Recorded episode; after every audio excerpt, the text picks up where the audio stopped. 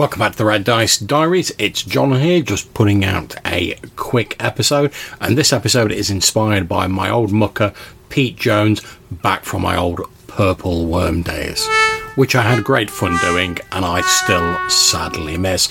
But anyway, on to happier notes. Pete recently did an episode on his podcast, Dragons Are Real, which, if you've not checked it out, go and check it out. It's excellent. And he's talking about the Zine Quest 3 that's currently running on Kickstarter. So I just thought I'd do an episode talking about some of the Zine Quest 3 Kickstarters that I've backed.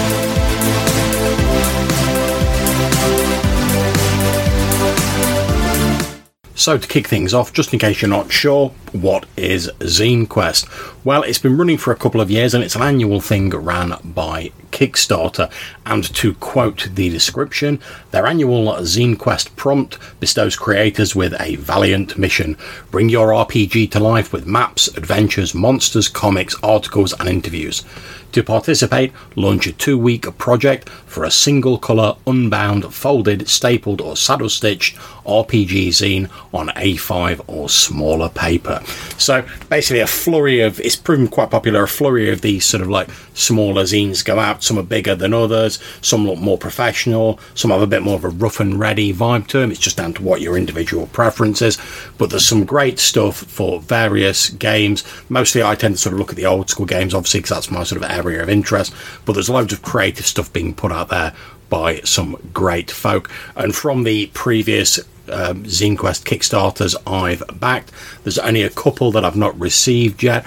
One of which has seemingly dropped off the face of the earth, but that's sometimes how it goes with Kickstarter. And the other I'm still receiving regular updates on, and has just been delayed a bit. So, and the ones I have received have been pretty much excellent, all of them. So let's get on and talk about some of the ones that I've backed this year thus far. So the first one I've backed is called Magic and Shit by Levi Coombs, who did the excellent Phylactery and Phylactery 2 zines previously. I don't have Phylactery 2 yet, I'm waiting for that to come out on DriveThru. I missed it on Kickstarter, unfortunately, but I've got the first issue, and that is excellent. So, this is described as being an all new, all different zine dedicated to weird fantasy magic items and artifacts with a heavy metal vibe. Now, much as I'm not really into the, the heavy metal vibe when it comes to RPGs, Levi's work on Phylactery was excellent and it gave me loads of ideas for my own games. So I had no hesitation in backing this because, after all, who doesn't want some more magic items and some themed stuff to put into your game? And I've always had a bit of a soft spot for the weird fantasy. So I've backed a a PDF and a print copy of that, which is $15 US, but you can also pledge to $10 just to get the PDF.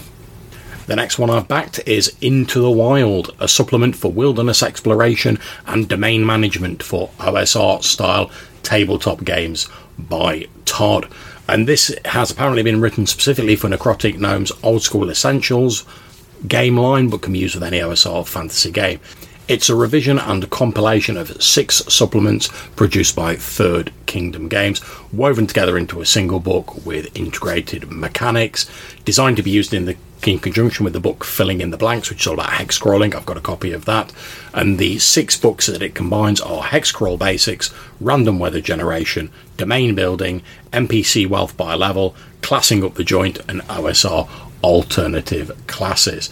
And I've backed that at the $20 level, which gets me a print and a PDF copy.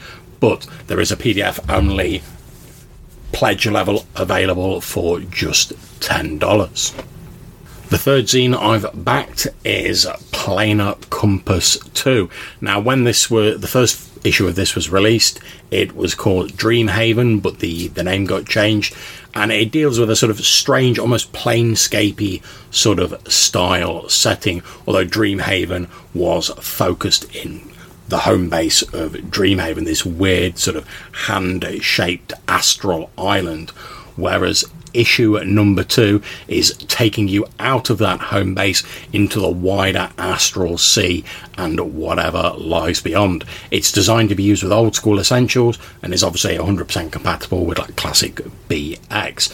Now, I really enjoyed Dreamhaven, but my only little Mm, little tiny gripe about it was there was loads of intriguing stuff implied about the sort of setting of it, but you didn't really get a lot of it. So I'm really looking forward to seeing how they expand on that in the second issue. Now, as Pete said in his episode, P&P can be a little bit of a killer with some of these. So for this one, I've had to go for just the $6 PDF only version of it. I would have liked to get a print copy, but I've backed a lot of zines and then the old um, wallet's already starting to sob a little. Now, if you back at $10 or more, you get a copy of issue 1, a copy of issue 2, and a copy of the player's booklet in PDF. If you want to get a print copy of issue 2, it's $14 US plus and you can add like extra bits and pieces on but i'm really looking forward to seeing this and how they expand the planar compass setting Next, we have The Haunted Hamlet by Shane Walsh, which is a zine detailing four unique modular locations for your hex crawl. It's made for old school essentials, but it's pretty much compatible with most versions of D&D. And like I said, it details four locations full of gameable content that you can drop into your setting. And there's an example hex provided on their Kickstarter page, which is the Hat Cult's hideout, and there's some great artwork on there. And as someone who loves hex crawls, I'm always looking for stuff that I can drop into my games. So this sounds great to me. I've backed this at the $8 Canadian level to get the PDF. If you want to get a printed copy, it's $16 Canadian plus, or you can pay $13 Canadian to get a copy of Willow, which I already have a copy of, one of their previous books, Haunted Hamlet, and PDFs of all the stretch goals. Now, I'm a bit of a sucker for anything with a horror flavour, especially if it's connected with my favourite system, Old School Essentials, so I can't wait to see what this is going to bring and what I can nick out of it to go into my own game. Now, if you even dreamed that I was going to get through Zine Quest 3 without backing the latest offering from Tim Shorts of Gothridge Manor, well, then you better wake up and apologise. Tim has produced excellent zines and sends great stuff out on his Patreon. I have his previous zine that he did on Kickstarter, Hunters in Death, and really enjoyed that. And now he's coming out with a new offering, The Many Crypts of Lady Ingrade a series of short, deadly adventures, crypts created out of Lady Ingrade's hatred of tomb raiding adventurers. And we get a little bit of description about Lady Ingrade caring for her land and the people who tend to it, but she always had a darkness about her. And as she grew older, she became increasingly consumed by paranoia. Fearful that filthy adventurers would violate her tomb when she died, she compulsively built crypts chock full of traps and all manner of other nasties. Now, I loved Tim's previous zine, Hunters in Death, so I've backed this at the $10 US to get a print and a PDF copy. If you just wanted the PDF copy, that's $5. And inside this zine is a series of standalone adventures focused on the crypt. Some are linked, some are standalone. So I'm really looking forward to seeing how this develops. He's got a great team working on it. He's got Jason Sholtis, who did Operation Unfathomable who has created the art for it. He's got Rob Conley, who is a fellow podcaster who has drawn all the maps for it and does some amazing stuff for the Judges Guild. He also recently successfully funded a Kickstarter for the Majestic Fantasy RPG that coincidentally I've just picked up um, a PDF version of from DriveThru.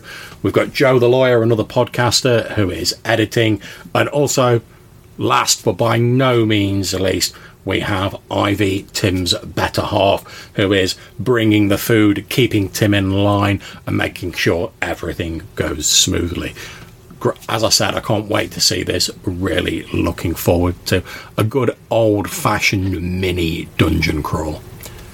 Next up, there is The Vast in the Dark by Charles Ferguson Avery. It's an exploration setting for the world's most popular role-playing game, D&D, and takes place in a crumbling alien wasteland filled with brutalish megastructure ruins. It includes tools for generating massive areas to explore, as well as unique player options and gameplay changes to keep the focus on player choice. And that sounds intriguing to me. I love any sort of game that has toolkit stuff. That's why I like some of the the Kevin Crawford stuff so much. It's always got these toolkits in that you can use, and this immediately grabbed my attention. And I'm a bit of a sucker for sort of alien worlds and bringing like mythos stuff into D&D and old school essentials. So I jumped straight on this. I backed it at the $5 US level, which gets you the PDF copy.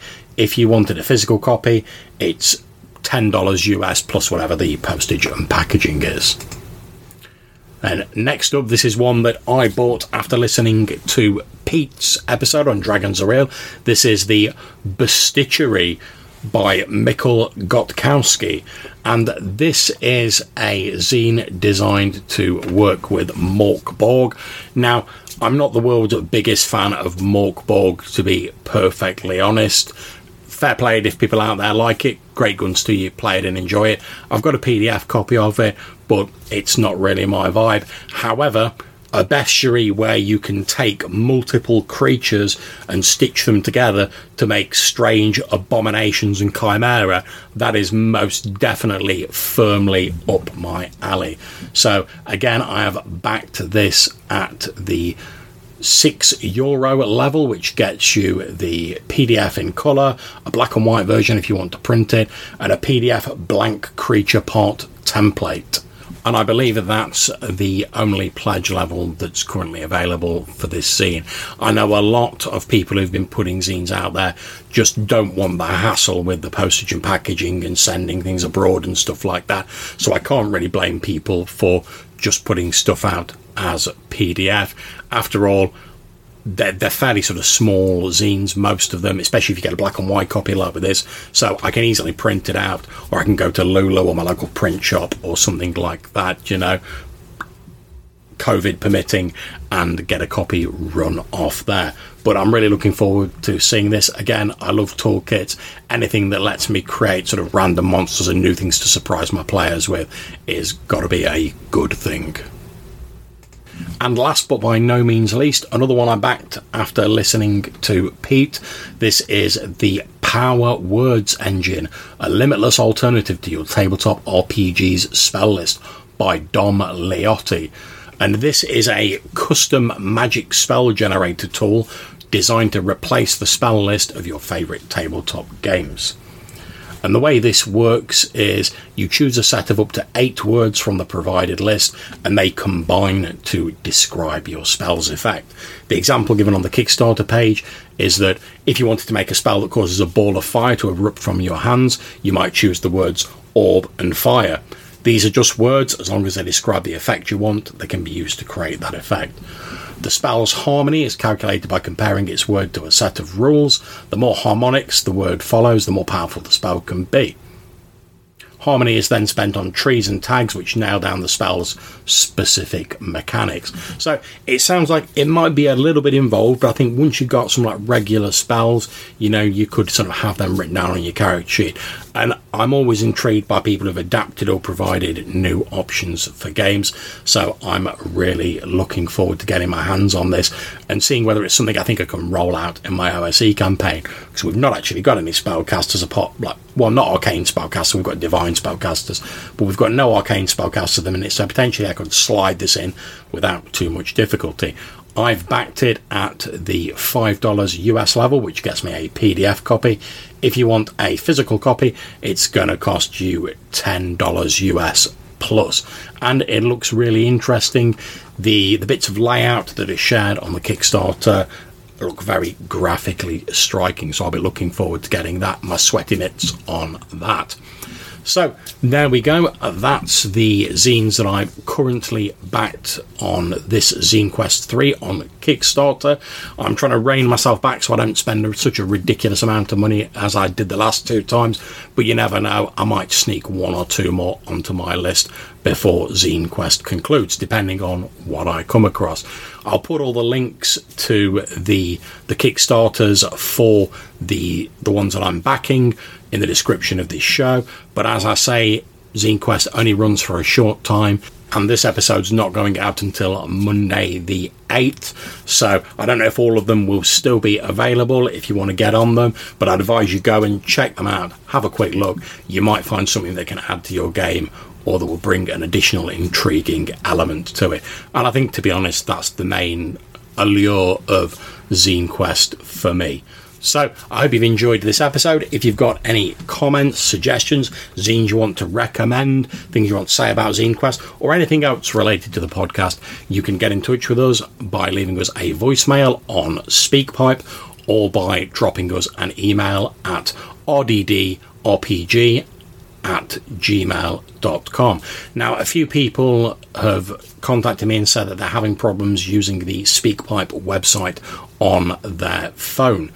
If you are having trouble with that and you're not using the website, then you can always send a voicemail to my old Anchor account. If you just go on to your search engine of preference and type in Anchor plus Red Dice Diaries, it should come up and you can leave a voicemail there. My old Anchor account isn't used for this podcast, obviously, we switched over to Buzzsprout, but I still use it for putting up some audio versions of my OSE actual plays, and I still do receive messages from there. So you can still send them there, and we'll still get them, and we'll still be able to include them in the show. So until we see you again, take care, stay safe, and keep gaming.